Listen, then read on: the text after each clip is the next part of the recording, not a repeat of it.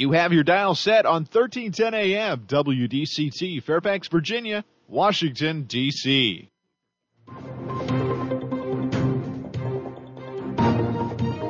워싱턴과 미국, 그리고 세계의 흐름을 짚어보는 라디오 워싱턴의 시사 토크쇼. 워싱턴 전망대.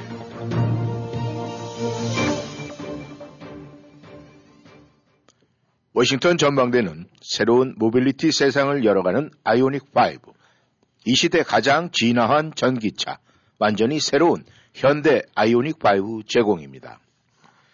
오늘은 완연한 봄을 알리는 그런 날씨를 보이고 있습니다. 오늘은 월요일이죠. 5월 2일 워싱턴 전망대 시작하겠습니다.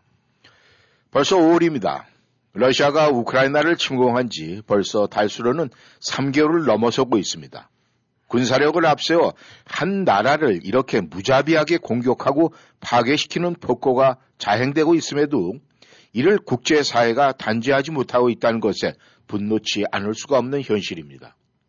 그리고 한국에서는 검찰 수사권을 박탈한 민주당이 5월 3일 현 정권 마지막 국무회의에서 처리토록 회의 일정까지 조정하는 등 입법 발악을 저지르고 있는 중입니다. 오늘 워싱턴 전망대 우크라이나 전쟁 속보부터 알아보도록 하겠습니다. 오늘도 김영일 해설위원 함께 하십니다. 안녕하셨습니까? 네, 안녕하십니까? 네, 주말은 잘 보내셨죠? 날씨가 예. 너무 좋았습니다. 네. 어, 주말 사이에 이 우크라이나 사태 지금 어떤 전황, 어떤 변화가 있습니까? 네, 일단 러시아군이 예고했던 대로 지금 동부 돈바스 지역인 거에서 이제 대대적으로 공격을 전개하는 것 같아요. 네. 어, 이 군사시설 외에도 또 곳곳에 있는 산업시설, 뭐, 유류시설 이런 데들에서, 어, 이제 우크라이나 인프라를 대대적으로 공격을 해갖고, 하여튼 전체적으로 옥죄겠다는 이제 그런 공세를 펴는 것 같아요. 네. 그리고 뭐 이리저리 이제 5월 9일 그 러시아 쪽에 얘기하는 전승절이라는 게 얼마 안 남았는데 뭐, 뭐 이미 모스크바에서는 퍼레이드 준비들도 뭐 하고 있다는데 이때쯤 맞춰서 뭐 동부 돈바스를 싹 점령했다라는 식으로 하려고 그랬던 것 같은데 네. 어, 지금 진행되는 양상으로 봐서는 그건 여의치 않을 것 같고 어쨌든 어, 뭔가 이렇게 수습돼 가고 있는 측면보다는 지금 속보는 낱낱이 알려지고 있진 않, 있긴 않습니다만은 이 러시아가 일단은 어, 전선에서 재정비를 해갖고 동부 쪽을 지금 대대적으로 치고 있다. 네. 아, 단지 그 진격 속도라든가 어떤 전쟁 결과가 어, 이 우크라이나가 일방적으로 몰리거나 어딘가 함락당해 가는 그런 추세는 아닌 것 같고 네. 맹공은 퍼붓지만은 전개 속도는 좀 여전히 느리다. 네. 아, 이런 식의 이제 분석가들이 얘기를 하고 있고요. 미국 쪽에서는 바로 이제 주말 중에 그저 낸시 펠로시 하원 의장이 어, 전격적으로 몇 시간 방문을 했죠. 네. 그래서 제렌스키 대통령이랑 면담도 하고 그 시가지 같은 데 이렇게 거닐고 그랬는데 네. 요 시기나 이런 거 시점 같은 거를 이제 중시들 하는데 이미 뭐 미국은 올인해서 이제 돕겠다 지원을 하고 있긴 합니다만은 네. 어, 행정부 외에도 이제 의회 쪽에서 어, 이런 하원 의장이 직접 현장을 방문하면서 어, 또 우크라이나 쪽을 격려하고 했다는 얘기는 이제 미국이 끝까지 어, 뒷감당 내지 어, 뒤에서 어, 저거를 봐 힘을 보태겠다라는 이제 이런 그 메시지로 봐야 되겠죠. 네. 지금 하여튼 제일 중요한 관심은 이거 대대적인 공세를 폈는데 혹시 우크라이나 동부 쪽이 넘어가는 게 아니냐라는 네. 이제 많은 우려들을 하고 있을 것 같은데 아까도 말씀드렸지만은 역시 이제 재집결해서 대대적인 공세는 펴는데 뭐 진군 속도가 하루에 몇 킬로 정도에 불과되니까 네. 뭐 기후는 그 이유는 여러 가지 있겠죠.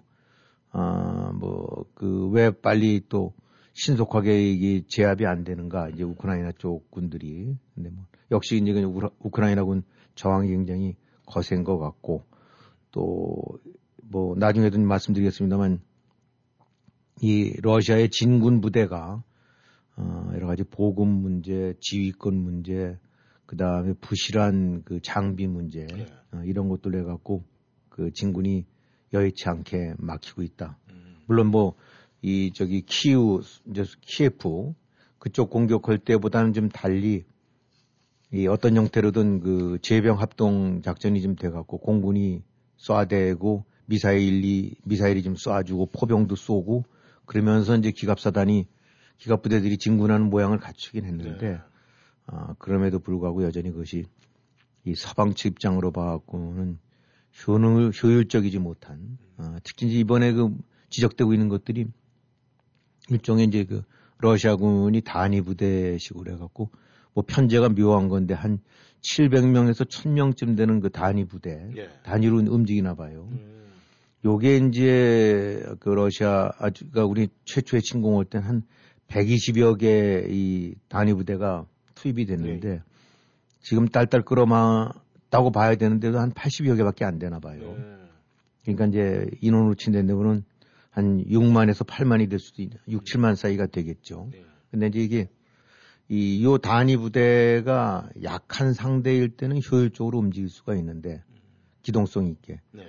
어, 이게 동시에 대규모 전쟁을 치르려면은 뭐 이른바 그 총사령관이 앉아갖고 포병 또 뭐 미사일 쪽 그다음에 공군기 어디 때려라 라는 식으로 그렇게 해서 대대적으로 아, 큰 병력 단위로 움직여야 되는데 이것이 7, 800명 단위로 쪼개서 움직이니까 음. 그것이 효율적으로 이렇게 되고 나면 한 80개 예를 들어서 아, 부대장들이 있을 거고 네. 80개 부대장들이 각각의 약간의 이제 무장이라든가 뭐 장비나 이런 이런 부분들이 독립부대 형태는 갖추고 있는데 이것이 효율적으로 힘을 모으기에는 어려운 예. 아 그러니까 어, 어떻게 보면 큰 펀치 세 개가 아니라 작은 펀치 열 개 갖고 싸우는 식이 되다 보니까 아, 효율이 있을 듯하지만 이런 예 강력한 저항 때는 오히려 그 공격의 집중력을 떨어뜨리는 뭐 이런 것들이 있나 봐요. 네. 예, 그래서 이제 어쨌든 한마디로 설- 설명을 드린다고 한다면은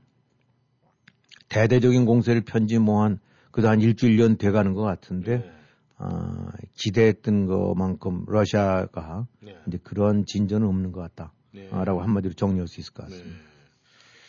아, 말씀하시기를 이제 그 펠로시 하원 의장이 어, 우크라이나를 이제 방문을 했는데 어떻게 보면 외형적으로 이 하원 의장이면은 미국에서 서열 3위 아닙니까? 그렇다면은 미국에서는 뭔가 이 자기네들이 아, 딜을 확실하게 하겠다 이런 것 같다 외형적으로 보여준 것 같은데 이 서방 측의 이 무기 지원이 굉장히 지금 뭐 많이 여론에 이제 뭐 언론에 많이 이제 속보로 올라오기도 했는데 정말 이 지원 실제가 지금 효과를 지금 보이고 있습니까? 네, 이제 일단 사실 미국 같은 경우는 이제 가장 뭐니 뭐니 해도 주축인데 네. 현재까지 한 340억 달러 규모 넘는 지원을 했다니까. 네. 이게 뭐 얼핏 우리가 들으면 이게 얼마인가 싶은데 이 정도만 해도 벌써 러시아 국방비의 절반을 넘어선 거라는 거예요. 네. 한해 국방비에. 네. 세계 2위의 군사 강국이란 나라의 국방비의 절반 이상을 아, 지금 우크라이나 하나에만 좀 쏟아봐주고 붙고 있다. 미국 혼자서. 이러니까 뭐 무기 지원 자체만 해도 200억 달러가 넘는다니까 참 엄청난 미국이기 때문에나 가능한 엄청난 거죠. 네. 미국 국방비가 한 해에 지금 한 8천억 달러 정도 보낸다 그러면 8천억에 한 300억 정도로 했단다 그러면은 사실 어, 그 미국이 원래 덩치가 커서 그렇지 그 자체의 액수를 절대액수로 본다면 참 엄청난 거 그렇죠. 아니겠습니까? 큰 거죠. 한국 네. 국방비도 지금 아, 이, 뭐 거의 한 7, 80, 한 70% 정도쯤 여기서 벌써 쓴 것 같은데. 네. 그다음에 여기다가 이제 미국이 무기 대여법 같은 거를 통과시켰으니까 어 이건 어떻게 보면 이 대여법이라는 건 우선 급한데 쓰고 돈은 나중에 갚을게요. 네. 어, 그래 갚아라 라는 거니까 과거 2차 대전 때 특히 이제 러시아 그 당시 소련, 중국 무엇보다 이제 영국 같은데 네. 그냥 힘들어했을 때 마구잡이로 그냥 지원했던 거였죠. 음. 뭐 함정만 해도 한 100여 척이 러시 저 당시 소련으로 넘어갔다니까. 네. 이런 식으로 이제 미국이 아, 큰 보증을 쓴 상태에서 그냥 아, 풀고 있고 네. 다른 서방국들도 지금 아, 그동안에 이제 꺼려왔었던 방어 이제 공격용 무기 같은 것들은 잘 안 했었거든요. 뭐 확전된다 이래갖고 네. 그랬다가 이제 각종 야포 그 다음에 장갑 차량 그 다음에 이제 일부 동국권 국가들은 이제 전차들 네. 어, 이런 것들에서 그 다음에 레이더, 대공 미사일, 대함 미사일 뭐 이런 것들 아 이제 장거리포까지 더- 더군다나 미국에 이제 장거리포까지 들어가니까 네. 이미 들어가서 한 한 절반 정도 한 몇십 문 정도가 배치가 됐다니까. 네. 그래서 지금 현재 방향은 미국이라든가 이런 데서 지원해주고 있는 이제 서방 측 나토형 무기들 네. 외에 그 다음에 이제 구 동구권 국가들, 어, 뭐 폴란드라든가 헝가리라든가 루마니아, 불가리아 이런 데에 있었던 소련식 무기 체계로 음. 갖춰졌던 장비들 예, 예. 그두 가지로 이원해 돼서 가는 것 같아요. 그러니까 어, 우크라이나 군들은 아마도 이제 소련 영향권에 있었기 때문에 그 이- 무기들이 익숙하겠죠. 음. 그러니까 이제 요 사람들이 익숙한 소련식 스타일 무기를 딸딸 긁어갖고 지금 지원해주고 네. 미국은 미국대로 이제 서방형 무기들을 음. 동시에 지원해주고 있으니까 아마도 지금 미국 쪽 입장에서는 그런 거를 생산할 수가 없지 않습니까? 그렇죠. 근데도 이제 무슨 뭐 폴란드라든가 이런 데는 여전히 구식 소련형 무기들을 또 일부 생산을 해서 쓰고 있나 보죠. 네. 이런 것들 아니면 썼던 것들 음. 아, 이런 것들에서 지원하고 있는데 전투기까지 이제 뭐 들어갈 수 있게 된다 그러면 이미 이제 미국이 같은 경우는 일부가 움직이고 있는 것 같은데 네. 아, 이제 공격 양상이 많이 바뀐다고 봐야 되겠죠. 근데 아, 이제 전문가들 군사 분석가들 얘기는 지난 주말 그다음에 이제 이번 주까지가 상당히 큰 아, 앞으로의 중대한 전쟁 갈림길이 된다는 얘기들을 이제 하고 있어요. 네. 그 얘기는 뭐냐면 어, 러시아 쪽이 재편해서 대대적으로 밀고 들어왔는데 네. 어, 이제 우크라이나 쪽에서는 버텨야 되겠죠. 음. 근데 우크라이나군이 물론 이제 지금 수적 열세도 있고 전체적인 장비나 뭐 무기 이런 면에서는 많이 밀리지 않겠습니까? 그동안에 많이 또 당했고. 예. 근데 아, 서방 측에서 이제 미국 주축을 한 서방 측 지원 무기들이 속속 도착하고 있는데 아마 그게 이제 이번 주 정도까지 좀 지나고 나면 상당량이 이제 배치가 되나 봐요. 네. 그래갖고 어 그냥 한 요번 주 정도까지 밀리지 않고 잘 버티게 되고 나면 우크라이나군의 전력이 엄청나게 강화된다. 음. 어, 지금보다는 훨씬 강화돼 갖고 네. 이제 방어력 수준을 지나서 상당 부분은 어, 장거리 공격까지 갈 수 있는 네. 이제 이런 전력을 구비한다. 그러면서 어, 이 같은 그 중포, 야포, 장거리포 같은 이제 아틀러리 네. 이 부분이 앞으로의 어, 러시아랑 우크라이나군의 그, 그 전투에 있어서 그 판세를 좀 바꿀 것으로 분석들을 하고 있습니다. 네. 그동안에 이제 우크라이나군은 러시아군이 밀고 들어올 때 같이 뭐 맞상대 써기보다는 이렇게 참호 같은 데서 웅크리고 이제 방어 쪽에 주력을 해왔더랬죠. 네. 아무래도 그 사정거리라든가 그 저기 파워가 훨씬 좀 떨어지니까. 네. 근데 이제 미군이 뭐 최신형 그 155mm 포대 같은 경우 이런 것들을 지금 그 상당량 벌써 지원을 했는데 음. 이런 걸 주축으로 해서 방어막을 치게 되고 나면 단순 방어를 지나서 뭐 사정거리들이 어 20마일에서 25마일 막 이렇게 간다니까 네. 어 거리 추진되면 한 40km 되는 거죠. 네.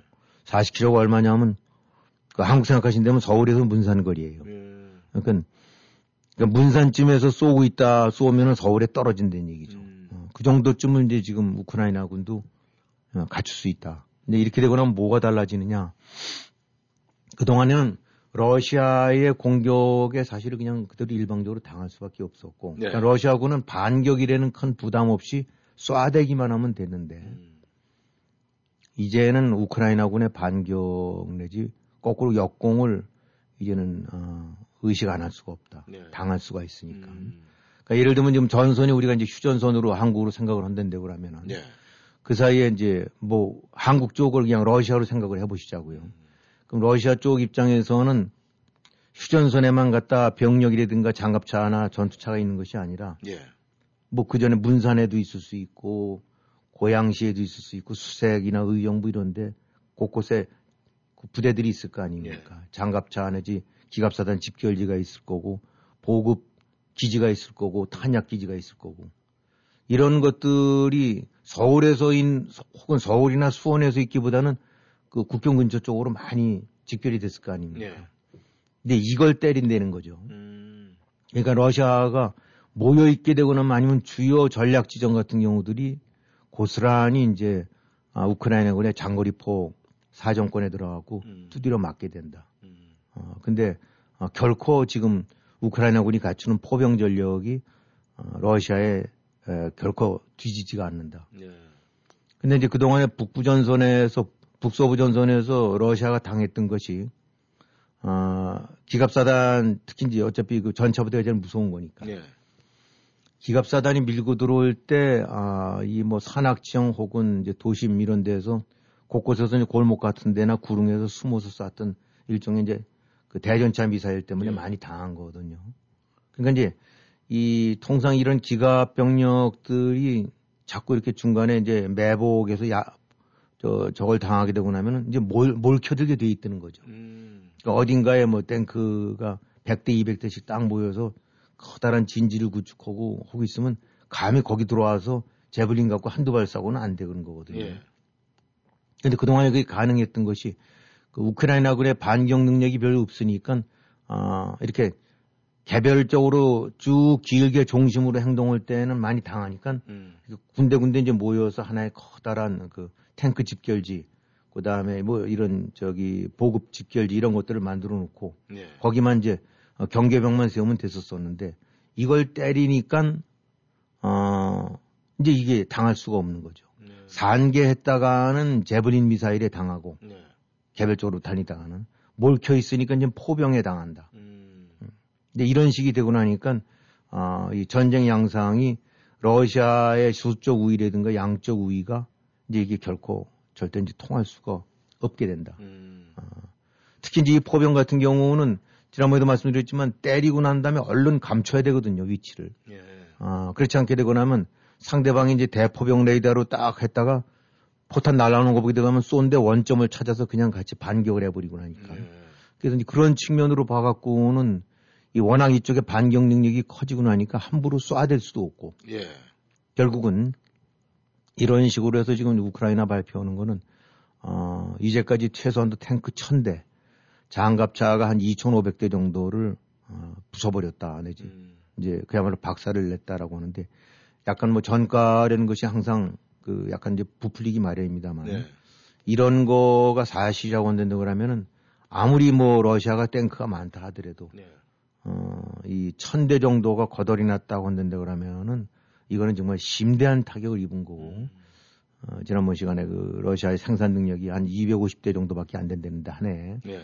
이게 맞다면 3, 4년치 이상 어, 풀로 생산해야 될 것이 다 어, 거덜이 나버린 상태다. 네. 라고 했을 때 얼마나 어, 병력 손실 내지 전력 손실이 큰지. 음. 어, 그러니까 다시 집결은 했대지만은 어, 집결해서 이번에 또 나온 보도 보니까 그러니까 그, 그 보급 문제라든가 부패 문제 뭐 여러 차례 말씀드렸지 예, 예. 않습니까? 그것도 역시 또 이제 어, 재현이 되는 것이 그 러시아 이 중장비들 뭐 탱크 저기 장갑 차량 같은 경우가 예. 이제 바퀴를 낀채 달리, 달리는 거니까 장갑 차량 같은 경우가 얼마나 무겁고 또 탄탄해 저 그러니까 탄탄해야 되지 않겠어요? 그렇죠. 근데 그 타이어 같은 경우가 일단 그 장갑 차량에 적합한 타이어 맞는 타이어가 뭐 어, 하나가 한 최소한 한 600불 정도 이상씩 줘야 되는 어, 보통 우리가 쓰는 승용차도 한 200불 넘지 않습니까? 그렇죠.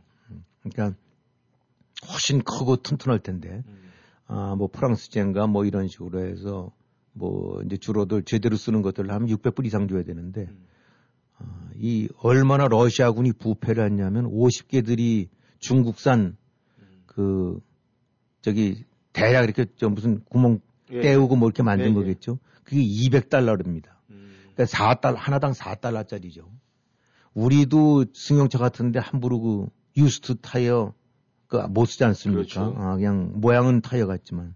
근데 장갑 차량 그 험한 길 달리고 많은 병력에다가 때로는 장비 싣고 달리는 거를 4달러짜리 중국제 그 저거를 썼대니 음. 이게 그냥 곳곳에서 퍽퍽 그 나는 게 그 진창 때문이기도 하지만은 음.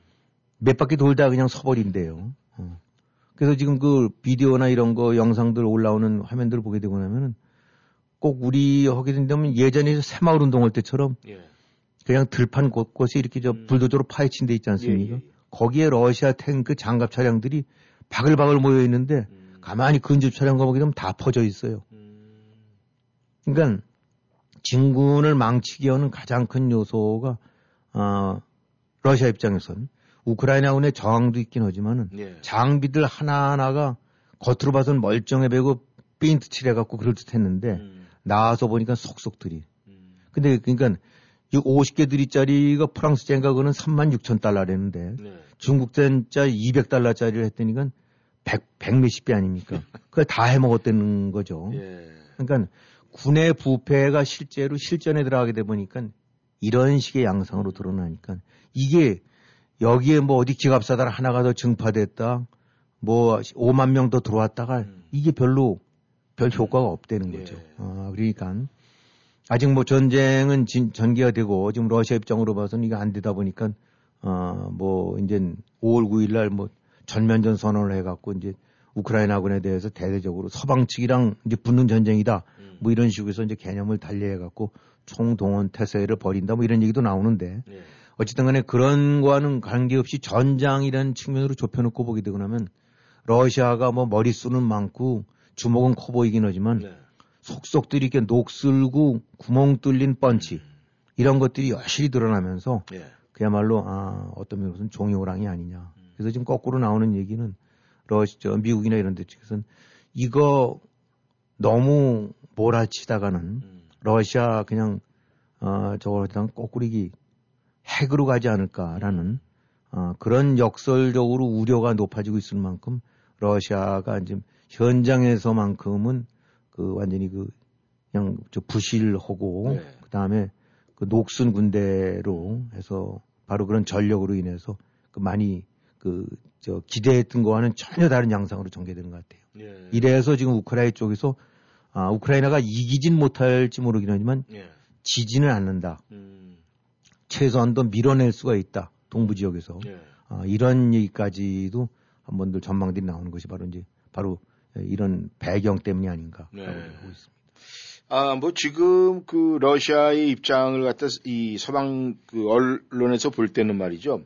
이 핵무기나 이 화학무기 외에는 지금 뭐 볼 걸다 보여줬다, 뭐다 그렇죠. 했다, 뭐 이렇게 얘기를 아, 미천 다 보여주면서 온갖 그 흉한 모습만 음. 형편없는 모습만 이제 보여주고 있다라고 이제 네. 하는 거죠.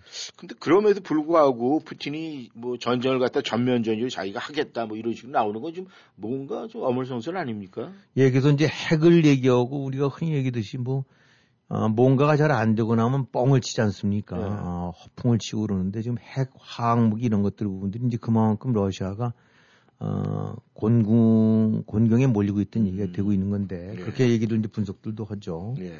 어, 그래서 일단은 뭐 지금 이 상태로 해서 만약에 뭔가 이제 전기를 마련해 갖고 자기네들 나름대로 전승절 앞두고 exit 전략으로 삼은 것이 네.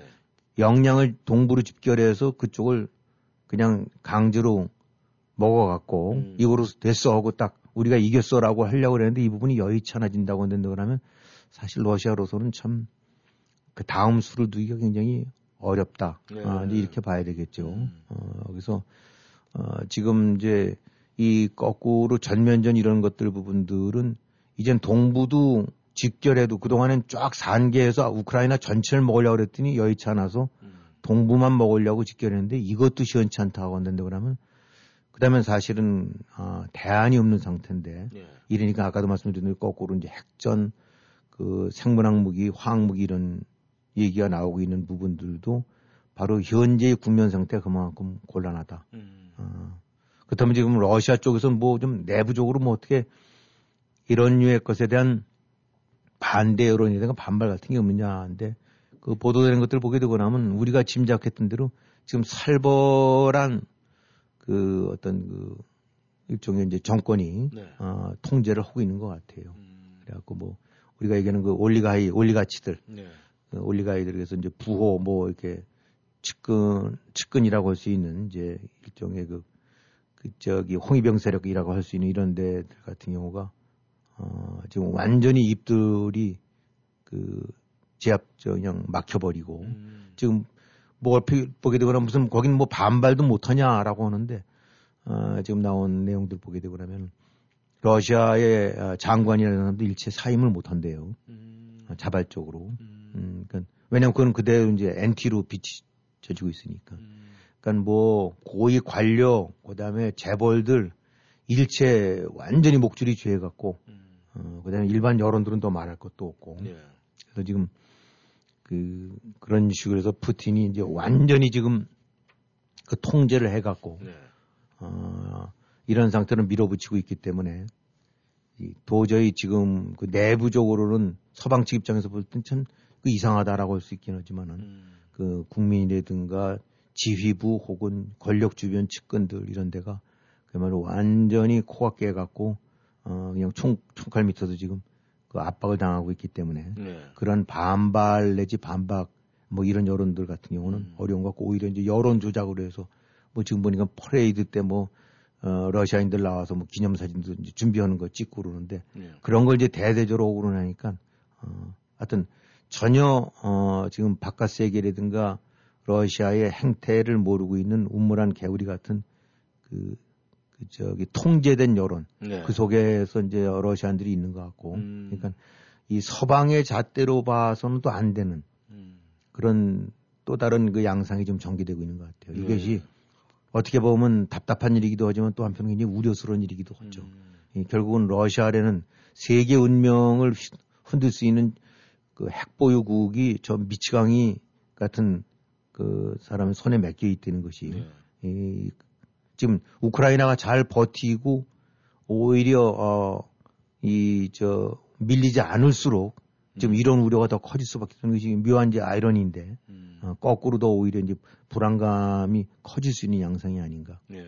그런 상태인 것 같습니다. 이 바이든 행정부에서 말이죠. 취임하자마자 이 아프가니스탄 그 사태 때문에 곤욕을 치렀는데 또 얼마 지나지 않아서 지금 우크라이나 이 사태 때문에 이 바이든 행정부가 사실은 이 어떻게 뭐 득실을 뭐 계산할 그럴 지금 시간 여유도 없는데 만약에 이 지금 이 모든 사태를 봤을 때 이 중간 선거에서 미 의회 판도가 좀 변할 거다 뭐 이런 이야기도 나오고 있는데 어떻습니까? 네, 지금 뭐 그동안엔 늘 이제 우크라이나라든가가 관심인데 어쨌든 또 미국은 미국대로 아, 이 또 뭐 정치가 돌아가고 있는 데니까요. 좀 아시다시피 이제 이번 11월에 중간 선거인데 네. 어, 지금 공화당 입장으로 봐서는 이 뭐 백악관도 뺏긴 데다가 상원, 하원이 다 넘어가 있으니까 네. 아주 지금 절치부심으로 해서 이번에 이제 뒤집으려고 하고 있죠. 네. 예, 근데 통상 이제 중간 선거라는 거는 아, 늘상 집권당, 즉 백악관을 장악한 그 집권당 쪽이 항상 밀리게 돼 있는 것이 거의 틀림없는 그런 일종의 하나의 그, 그 과거 역사예요. 그래서 이렇게 보게 되고 나면 1870년도부터 이제 이렇게 저 집계된 거 보게 되고 나면 그동안에 38차례에 걸쳐서 중간 선거가 있었다는데 네.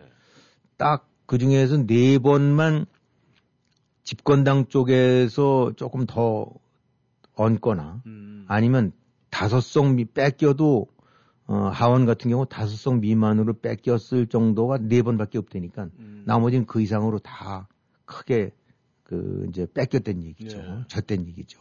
그러니까 여기서 나타난 걸 보게 되고 나면은 미국의 중간 선거는 한마디로 야당을 어, 지원해주고 야당의 의석이 회복되는 그래서 머저리티가 바뀔 수도 있고 절대 의석이 늘어날 수도 있고 음. 하여튼 집권당 쪽에 대한 견제 심리가 강하게 작동되는 것이 미국의 중간 선거다. 네. 라고 이제 우리가 결론을 내릴 수가 있는데 그나마 이렇게 지금 이겼을 때도 아니면 선방을 했을 때도 그 당시 집권 대통령이 그야말로 국민적으로는 굉장한 인기를 누리고 있는 사람들이었다는 거예요. 음. 뭐 프랭클린 루즈벨트라든가 케네디 때, 음. 또 클린턴 때, 그다음에 조지 부시도 일기 때 이런 때는 굉장히 인기가 있었으니까. 그래서 대통령 지지율이 어, 60% 정도 가까웠거나 그 이상이었을 때도 중간 선거 때는 뺏겼다 음. 내지 아니면 겨우 선방을 했던 얘기죠.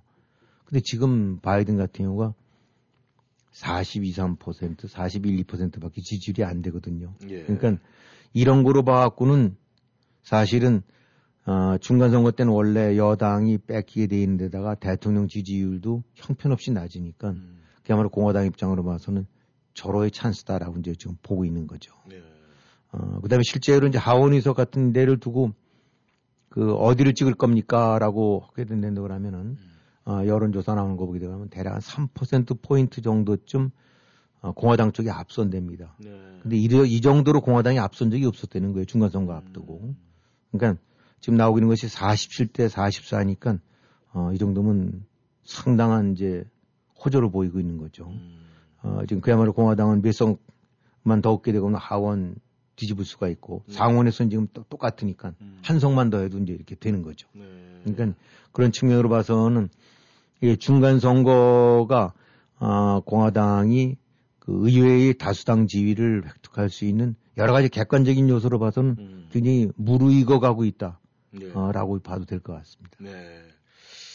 이 중간 선거가 이제 한 다섯 달 정도 이제 남았는데 말이죠. 뭐 그 전까지 또 무슨 일이 또 벌어질지 모르겠지만은 이 지금까지의 모든 상황으로 봤을 때 그 의회의 주도권 싸움은 어떤 것이 될 것 같고 그다음에 그 거기에 보면 어떤 것이 결정적인 요인이 될 수 있다 네, 뭐 이런 것들이 있을 것 있죠. 예. 같은데 어떻게 보십니까? 지금 거. 일단 이제 공화당이 전반적인 환경은 굉장히 좋은 환경에 이제 임했다고 봐야 되죠. 가장 네. 이제 저 중간 선거에 이제 야당의 그 세력을 얻을 수 있는 거니까. 근데 아, 여기서 이제 약간의 변수들 같은 경우는 음, 이런 여건에서 이제 이 탈환에 나설 공화 후보들이 시원치 않은 데가 좀 많나 봐요. 네. 어, 그러니까 그 개인 자체가 음. 당이라든가 이런 분위기나 여론으로 봐갖고는 견제 분위기가 강한데 이것의 대표 주자로 나설 공화 후보들 쪽이 의외로 아 그런 이제 그 에이스들이 별로 음. 많지가 않다. 그래서 예를 들면은 이제 여건이 여기서 그나마 이제 민주당 쪽에서 조금 위안을 삼고 있는 거는 그 지금 어디든지 보게 되고 나면 현역이 다시 재출마했을 땐 굉장히 강하거든요. 네. 어. 근데 현역 이제 공화당이 특히 타고 넘어야 될 이런 데들 같은 경우가 민주당의 현역들이 아, 다 재출마하나 봐요. 음. 그리고 특- 특히 그런 주들이 지난번 대선 때 이제 바이든이 이겼던 주들. 음. 그러니까 이제 바이든이 이기고 민주당 현역들이 다시 또 재선 3선 혹은 4선에 나서는 데면 아마도 공화 쪽 도전자가 조금 좀 버겁다고 봐야 그렇죠. 되겠죠. 어, 그다음에 이제 하필 또 공화당이 이제 하는데 이 두 개의 주가 아 이제 이제 저 공화당은 수송을 해야 되는데 네. 거기가 이제 그 바이든이 이겼던 데라다 보니까 음. 전반적으로 이제 분위기가 아마도 민주당 쪽이 좀 더 지지세가 강한 데서 공화당들이 수송을 하려다 보니까 이런 부분도 역시 좋지가 않겠죠. 예, 그러니까 일반적인 그냥 역사에 비춰서 이런 것들을 봐서는 여건이 굉장히 좋긴 한데 하나하나 낱낱이 들여다보게 되고 나면은 아, 공화당이 반드시 안심할 수 있는 상태만은 아니다. 음. 각 주별로 이제 상태가 다르고. 그 다음에 이제 이렇게 이제 공화 후보들이 처한 그 유명도라든가 이제 지지도 이런 부분들이 개별적으로 살펴보게 되고 나면 약간 시원찮은 데들도 있어갖고 음. 그저 분위기라든가 과거 전례만으로 봐서 이렇게 장담할 수 없는 데가 있고 음. 두 번째는 이제 경제 문제인데 어쨌든 간에 미국민들이 항상 보게 되고 나면 최후의 선택지가 경제 문제예요. 예. 근데 지금 사실은 경제가 여건이 별로 안 좋거든요. 음. 코로나에서 100%좀 해방됐다고 볼 수도 없고 무엇보다 지금 여러 가지 물류에다가 이제 앞 저기 우크라이나 전쟁 뭐 이런 것들 때문에 가스 비서부터 시작해서 네. 인플레가 지금 전례 없는 인플레가 진행되는 거 아닙니까? 그렇죠. 인플레가 된다는 얘기는 이제 가처분 소득이 떨어지니까 사실상 주머니가 빈약해진다는 건데. 음. 근데 이제 그건 분명히 하는데 그래도 또 다른 여건 같은 경우는 이 우크라이나 전쟁이라는 것이 상당히 이제 바이든 정부 입장으로 봐갖고는 그래도 뭔가를 그 이 거꾸로 지켜주는 음. 이제 이런 실정이라고 해야 될까 약점을 보완해주는 역할을 하고 있다. 음. 그러니까 이제 조사를 해보게 되고 나면 가스비가 보통 이 정도로 지속해 되고 나면 국민 여론이 난리를 칠 텐데 음. 여론조사 해보게 되고 나면 한 75% 정도쯤은 가스비 비싸져도 좋다. 음. 아, 우크라이나 전폭 지지에서 러시아 버릇을 고쳐라. 네. 뭐 이런 부분들이 이제 하나의 물을 타는 효과. 음. 그래서 이제 경제 호조, 근데 그- 그래도 전반적으로 지금 경제는 굉장히 좋은데 불구하고 이제 인플레라든가 네. 경제가 좋으니까 연준에서도 이제 돈줄을 죄려고 했다가 이런 상황을 맞은 건데 네. 그래서 앞으로 한 이제 6개월 정도가 꽝 이제 6개월 정도 좀 안 남았죠. 음. 그래서 어, 민주당 입- 정부 입장으로 봐서는 우크라이나가 잘 진행되면서 인플레를 잡게 되고 나면 음. 경제 쪽 부분들은 투표율 정도쯤 가까이 되면 충분히 감안할 저- 저거 될 수가 있다. 음. 아, 라는 이제 이런 기대이고 공화당 입장으로 봐서는 경제가 좋아지게 되고 인플레가 더 잡히게 되는 거는 악재가 되는 거죠. 네. 그래서 이런 변수가 남아 있다고 봐야 되겠고 또 이제 또 하나 이제 바이든 지지율 자체가 지금 굉장히 낮, 낮은 건 사실인데 어, 지금 이제 역시 또 뭐 여러 가지 요인도 작용되지만 이제 우크라이나 전쟁 같은 데와 관련해서는 바이든이 굉장히 이제 제대로 대- 잘 대처를 하고 있는 것 네. 같다라는 이제 평가도 있고 그러기 때문에 지금 이제 40대 초반 퍼센트인데 대략 그 전략가들은 바이든의 지지율이 한 47% 정도만 넘어서게 되고 나면은 음. 어, 여러 가지 핸디캡들이 극복이 될 거다. 네.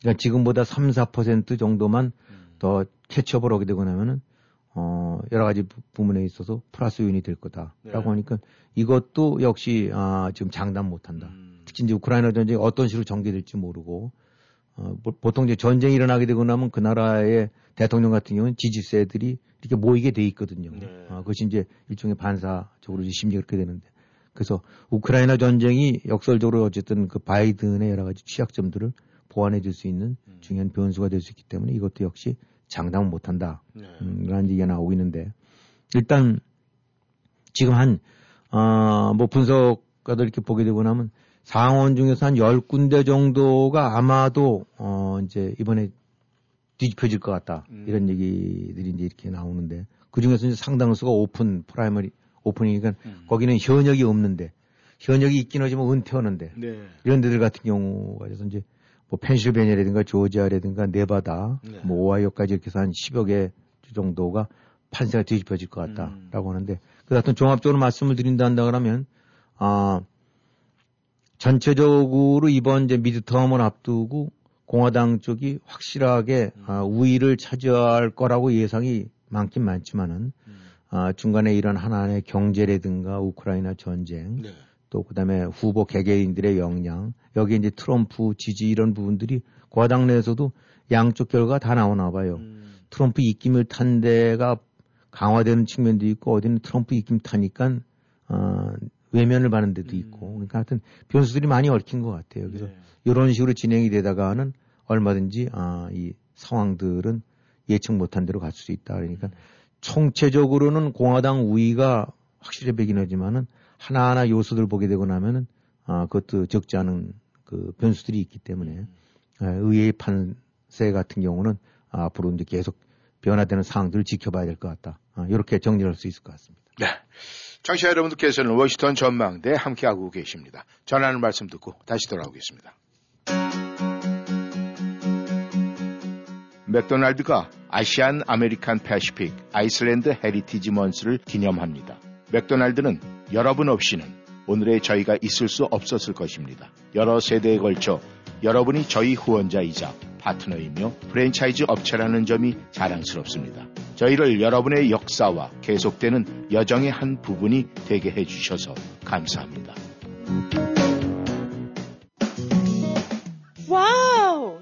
특별한 세일 상품이 가득한 에난데의 K마켓. 금토일 100불 이상 구매 시 배추가 박스에 14불 99. 단 박스 제품, 쌀, 도매 제품 구매 금액은 포함되지 않습니다. 각종 모종 묘목도 절찬리 판매 중입니다. 살아있는 장어가 파운드에 11불 99, 오징어가 파운드에 2불 49, 돼지 오겹 생목살이 파운드에 4불 99, 연탄불 고추장 양념돼지 불고기가 파운드에 4불 99, 청정원 군만두 3종이 7불 49, 쓰리 크랩피쉬 소스가 개당 5불 99. 에란데의 K마켓에서 행복한 쇼핑 즐기세요. 영어 많이 늘었네. 음, 사실 나 콜롬비아 칼리지에서 영어 수업 들은 지 좀 됐어. 콜롬비아 칼리지에서는 영어 수업뿐 아니라 취기공과 미용과 요리과 등 8개 학교 과정이 있고 특히 직업 영어 모든 과정은 소득에 따라 연방 학자금이 100%까지 무상으로 제공돼. 우리 친언니는 치기공학과 졸업하고 연봉 높은 치기공사로 일해. 그래? 혹시 유학생들이 편입도 가능해? 물론이지. 703-206-0508로 전화해봐. 703-206-0508. 당장 전화해야지. 이젠 전문가에게 맡기세요. 버지니아 지역 최대 규모 한인 에어컨 회사 L&B 유니버설 냉난방 가정용과 상업용 에어컨 설치는 물론 점검과 보수까지 책임집니다. 캐리어, 트레인, 레녹스 등 각종 메이저 브랜드 취급합니다. 규모가 곧 신용입니다. 레귤러 시스템 2톤까지 초특가 세일합니다. 덕트 클리닝 상담해드립니다. 고객 만족을 최우선으로 하는 L&B 유니버설 냉난방 703-618-4822 이 기회를 꼭 잡으세요.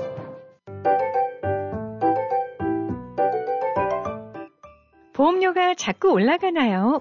많이 내신다고요? 사업체 보험과 자동차 보험료를 확실히 내려드립니다. 식당, 그로서리, 카워시, 교회, 건물 보험 등 저렴한 보험료를 찾아드리는 조은혜 보험 703-591-0009 한 곳에서 여러 회사 견적을 쇼핑하세요. 65세 되시는 분 메디케어 무료 신청 전화 주세요. 703-591-0009 조은혜 보험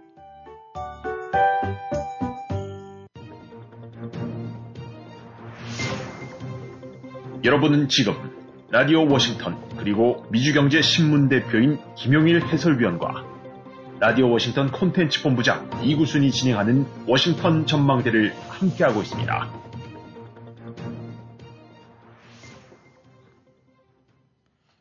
전하는 말씀 듣고 다시 돌아왔습니다.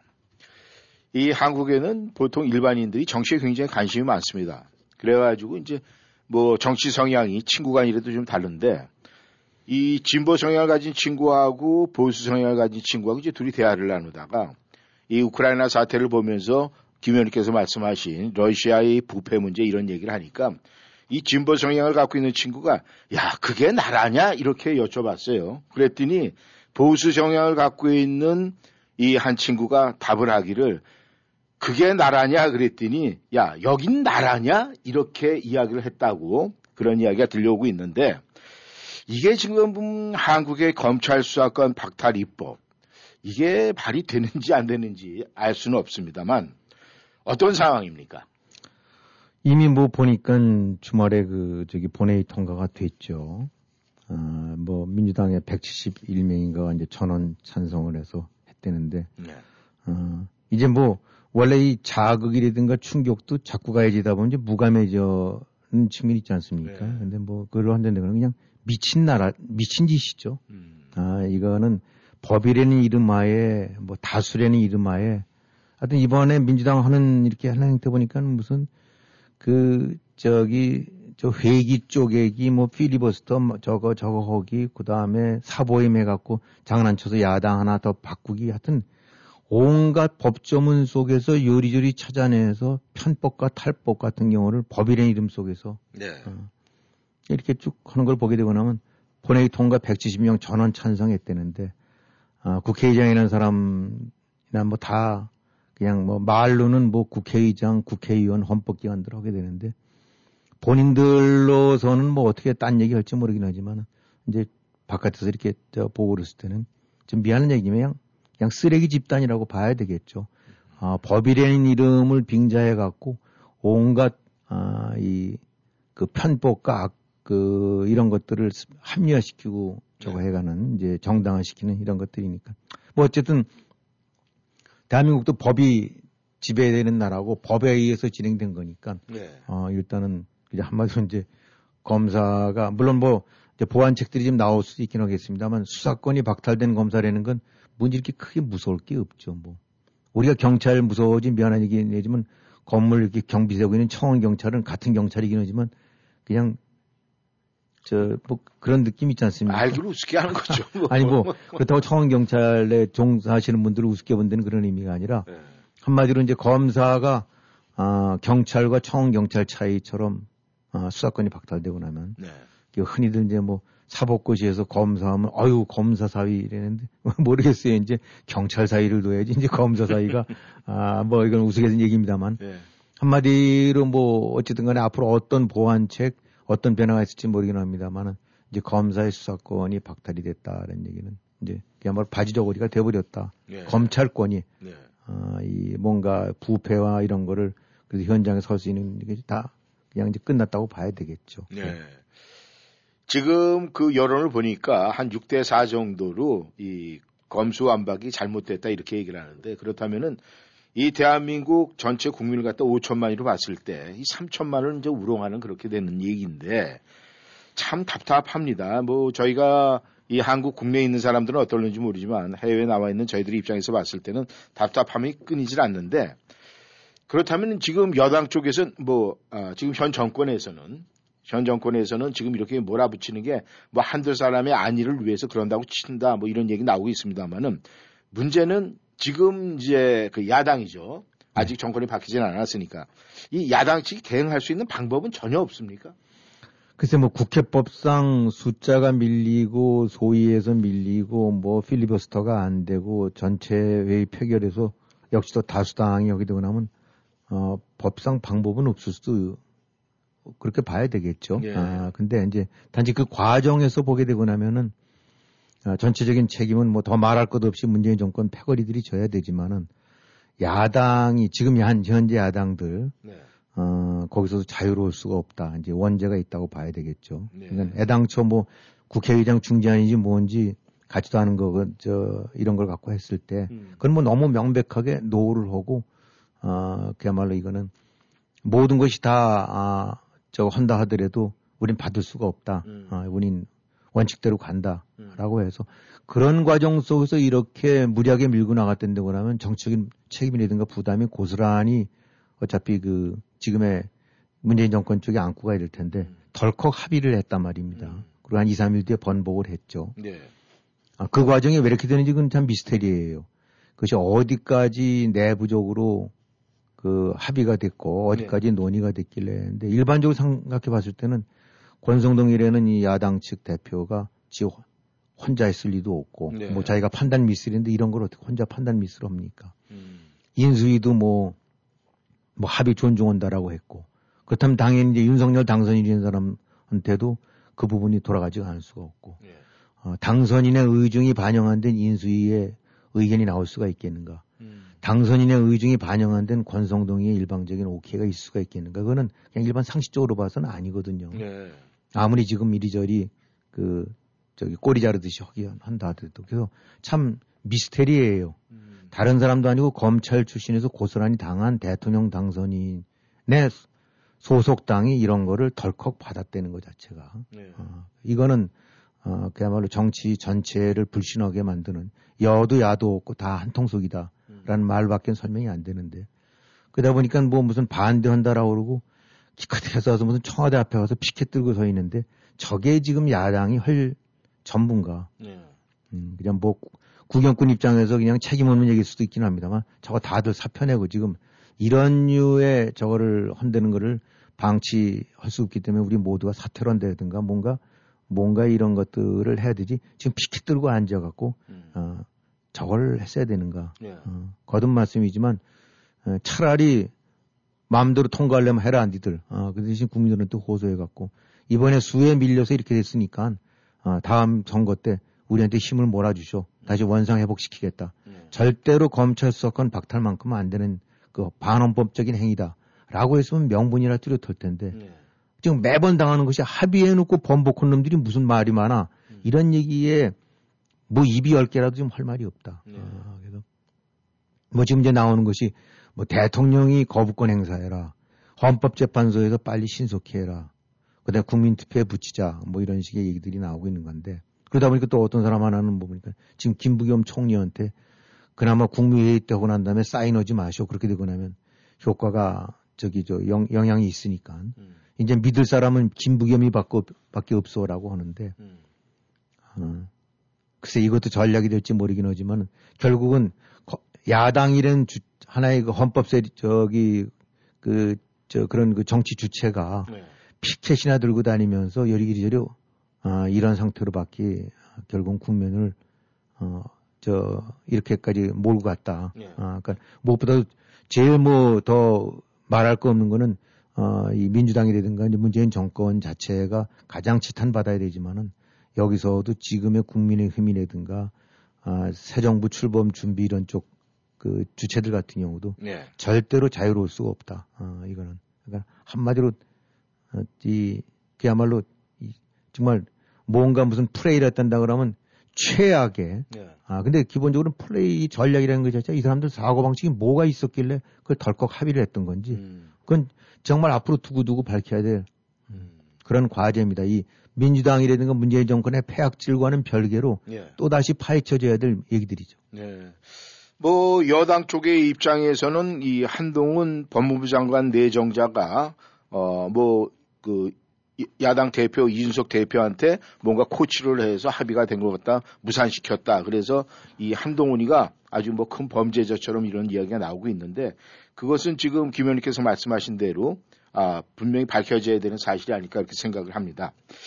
이제 문제는 말이죠. 이제 일주일 남았습니다. 그렇죠. 이제 문재인 정권이 일주일 남았는데 이게 모든 것이 지금 속성으로 지금 움직여지고 있어요. 또 자기네들이 딱 정해준 그 콘티 대본대로 저쩌저 이렇게 움직여가고 있는데 뭐 5월 3일 뭐 국무회의에서 이제 마지막 뭐 입법 처리해서 이제 끝을 내겠다 이렇게 하는데 지금 문재인 정권의 이 같은 형태 말입니다. 이것이 국민들이 모르는 것 같아요. 그럼 이런 평가가 나중에 훗날 어떤 평가를 받을 것 같습니까?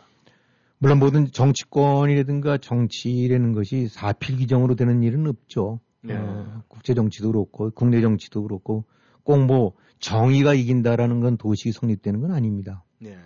하지만 대체적으로 봐오게 되거나 우리가 지난 역사를 보게 되고 나면은 과거 군사 독재, 그 다음에 전두환 독재, 뭐 유신 정권 전두환 독재 아, 쭉 많은 그 굉장히 험한 상황에서 겪어왔고 네. 그 순간에는 아, 다시는 양지가 찾아올 일이 없을 것 같긴 하지만은 네. 그래도 돌고 돌아서 보게 되고 나면은 단죄를 당하고 어 그래도 그 남들은 도덕 이제 원칙과 상식이 이렇게 조금 조금씩 회복돼가는 네. 어, 다시 보는 그런 것이 이제 하나의 큰 흐름으로 봐서는 그래야 되지 않습니까? 그렇죠. 래서 지금 문재인 정권 지금 나머지 국회 다수당이라는 이름 속에서 행했던 이 온갖 행악질들, 이 폐악질들, 네. 음, 뭐 문재인 살리려고 뭐 이재명 살리려고는 이런 방탄 입법, 어, 지금 잠시는 소나기 피해갈지 모르긴 하지만은 절대 이게 자유로울 수는 없을 거다. 네. 어떤 형태로든 수사는 또, 어, 또 진행이 될 거고, 네. 어, 파헤쳐질 거라고 봅니다. 네. 그러니까 과거 역사에서 그냥 막연하게 기대해보는 거긴 하지만은, 어, 그 전에 YS 제명 때도 그렇고, 무엇보다 전두환 그 군사정권 얼마나 무서웠습니까? 네. 그냥 천년만년 갈 것 같았더랬죠. 음. 그러나 다 백담사 가고, 어, 그 국가 반역죄로 해서 다 처벌받고, 네. 어, 사필 규정이 되는 것이 정치인데, 어, 결국은 지금 문재인 정권의 이런 발악, 어, 절대로 그렇다고 해서 지금은 어떻게 넘어가는 듯 하지만 음. 그렇게는 안 될 거라고 봐요. 어, 참 사실 이렇게 지켜보게 되고 나면 이 어느 퇴임 대통령도 이런 류의, 어, 저 폐악질을 가고, 저 저지르고 간 사람은 없거든요. 네. 그만큼 지금 좌파 문재인 정권 패거리들의 위기 의식이 크고 무속 자기들이 이제 당할 것 같고 음. 또 어떻게 보면 그만큼 집요화된 얘기죠. 어, 국민이라든가 헌법도 완전히 다 무시해버리고 패거리끼리 감싸고 도는 이 정치 실종인데 이 참 누구도 상상 못했던 일이죠. 이 네. 70년 넘는 형사법 체계가 헌법 체계가 이런 식으로 무너질 줄, 어, 저, 저, 누구도 장담 못했던 건데, 그, 어, 엊그저께, 그, 저기, 저, 국회에서 통과되는 거 이렇게 보고 나니까, 이, 171표가 단 한 표도 반대표가 없었다. 음. 이게 바로 또 하나의 큰 문제점이라고 봐야 되겠죠. 왜요? 어, 전원이 찬성, 그동안에 뭐 이리저리 몇 명은 이게 아닌 것 같다라고 얘기도 했었지만, 그게 전원 찬성으로 나왔을 때는 그 분위기 어떤지 짐작이 가지 않습니까? 음. 한 명도 반대가 없는, 어, 이런, 이런 그 완전히 입법 구태타를 네. 단한 명도 명색이 국회의원은 빠지단 사람 중에 단 한 명도 이의 제기를 못 한다. 이건 민주라는 탈을 쓴 또 하나의 완전히 독재죠. 네. 어, 그러면서 이제 겉으로는 다수결, 뭐 법, 어, 국민의 뜻 어쩌고 이렇게 호도하는데 이렇게 보게 되고 나면 자꾸 어떤 느낌이 오게 되냐면 남과 북이 뭐가 다른가. 네. 우리 저 뭐 사진 같은 데 이렇게 보게 되고 나면 무슨 저기 북한 해놓고 김정은이 중심으로 앉아갖고 널찍한 회의장에 네. 수백 명 모여서 그저 무슨 저기 운전면허증 같은 거 패스포드 예, 같은 거 맞습니다. 있었죠. 네. 시뻘건 색깔. 어, 그래서 네. 거기 되고 나면 표결할 때 그거 들으면 찬성인가 보죠. 예. 아, 500명이든 1000명이든 김정은이부터 딱 지켜드는데 그거 그 패스 안 들름이 있어요. 네. 그럼 위에선 북한 애들 그렇게 하는데 171명은 뭐가 다릅니까? 네. 이게 뭐 북한의 인민대회나 한국의 국회의원이나 다를 게 아무것도 없잖아요. 맞습니다. 어. 바로 지난번에 금태섭 의원 같은 경우 한마디 했다가 그냥 초토화돼 갖고 국회의원도 쫓겨나고 그냥 완전히 역적으로 몰린 거 있지 않습니까? 네.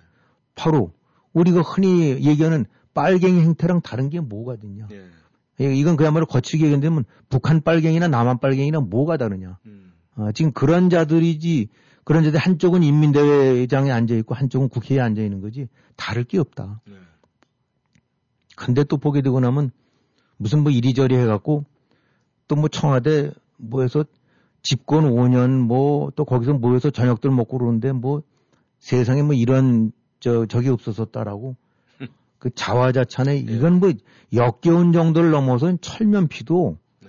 어쨌든 이, 이게 보게 되고 나면은 정말 세상 못 봤던 것들 많이 보면 원래 정치인들이 이런 게 좀 싸잡아서 얘기할 때 얼굴이 두껍지 않습니까? 시침 뻑다고 그냥 아 저 자기 하는 것들이 능한 사람들이라고 그런 이제 부정적인 예들인데 보통 예사 사람들 같으면 거짓말을 좀 하게 되면 가슴이 벌렁거리고 그렇죠. 뭐 하던 말이랑 달라지면 말이 꼬여갖고 못하는데 이 사람들은 그렇지 않은 경우가 많은데 그 중에서도 이 문재인 패거리를 보게 되고 나면 그 뻔뻔함, 후한무치, 철면피 또 이 끝까지 밀어붙이는 이 네. 지병 이게 이게 정말 과거에 못 봤던 그런 정치 집단들이에요. 예. 틈만 나면 그러면서 잘했다라고 하니 음. 그 예를 들어 말이죠. 우리가 알게 하지만 왜 우리가 저 구한말 뭐 저 이조말 이런 때 보게 되고 나면 탐관오리 예. 아 그냥 이 저기 능지 처참당 애들 탐관오리의 가장 전형적인 행태 중에 하나가 송독비 세우는 거예요. 예. 자기 관둘 때 예. 관둔 거 앞두고 거기 송독비 세우는 관리치고 탐관오리 아닌 자가 없어요. 예. 지금 문재인 정권 앉아서 아무도 저거 안 하고 손가락질하고 하는데 거꾸로 앉아서 지들끼리 앉아서 지금 송독비 세우고 있는 건데 음. 아, 나라 이렇게 망쳐놓고 석고대제를 해도 아, 저 저건데 거꾸로 지금 송독비 세우고 있으니 이 문재인 정권 죄악 이 죄악은 말이죠. 지금 뭐 부동산 뭐 집값 오르고 뭐 많은 피해들들 올 겁니다. 근데 거듭 얘기지만은 부동산 피해는 그런 것도 회복이 돼요. 집 좀 많이 세우고 그렇게 되고 나면. 근데 그 동안에 나라 반쪽 내고 지들 자기 쪽 패거리만 감싸면서 시종일관 분열해왔고 어, 헌법 근간 완전히 허물어버리고 북핵 완전히 북한에 완전 망쳐버려서 어, 그런 측면에서 부동산이나 일자리 난리는 난리도 아니죠 이거. 어, 대한민국이 그동안에 여러 대통령 여러 정권을 거쳐왔고 또 정권마다 다들 공가가 있죠. 네. 어, 하지만은 어, 국민 대한민국이란 헌법에 대해서 이 정도 의큰 죄를 저지른 대역 정권은 문재인 정권만 한 데는 앞으로 나타날 것 같지 않아요.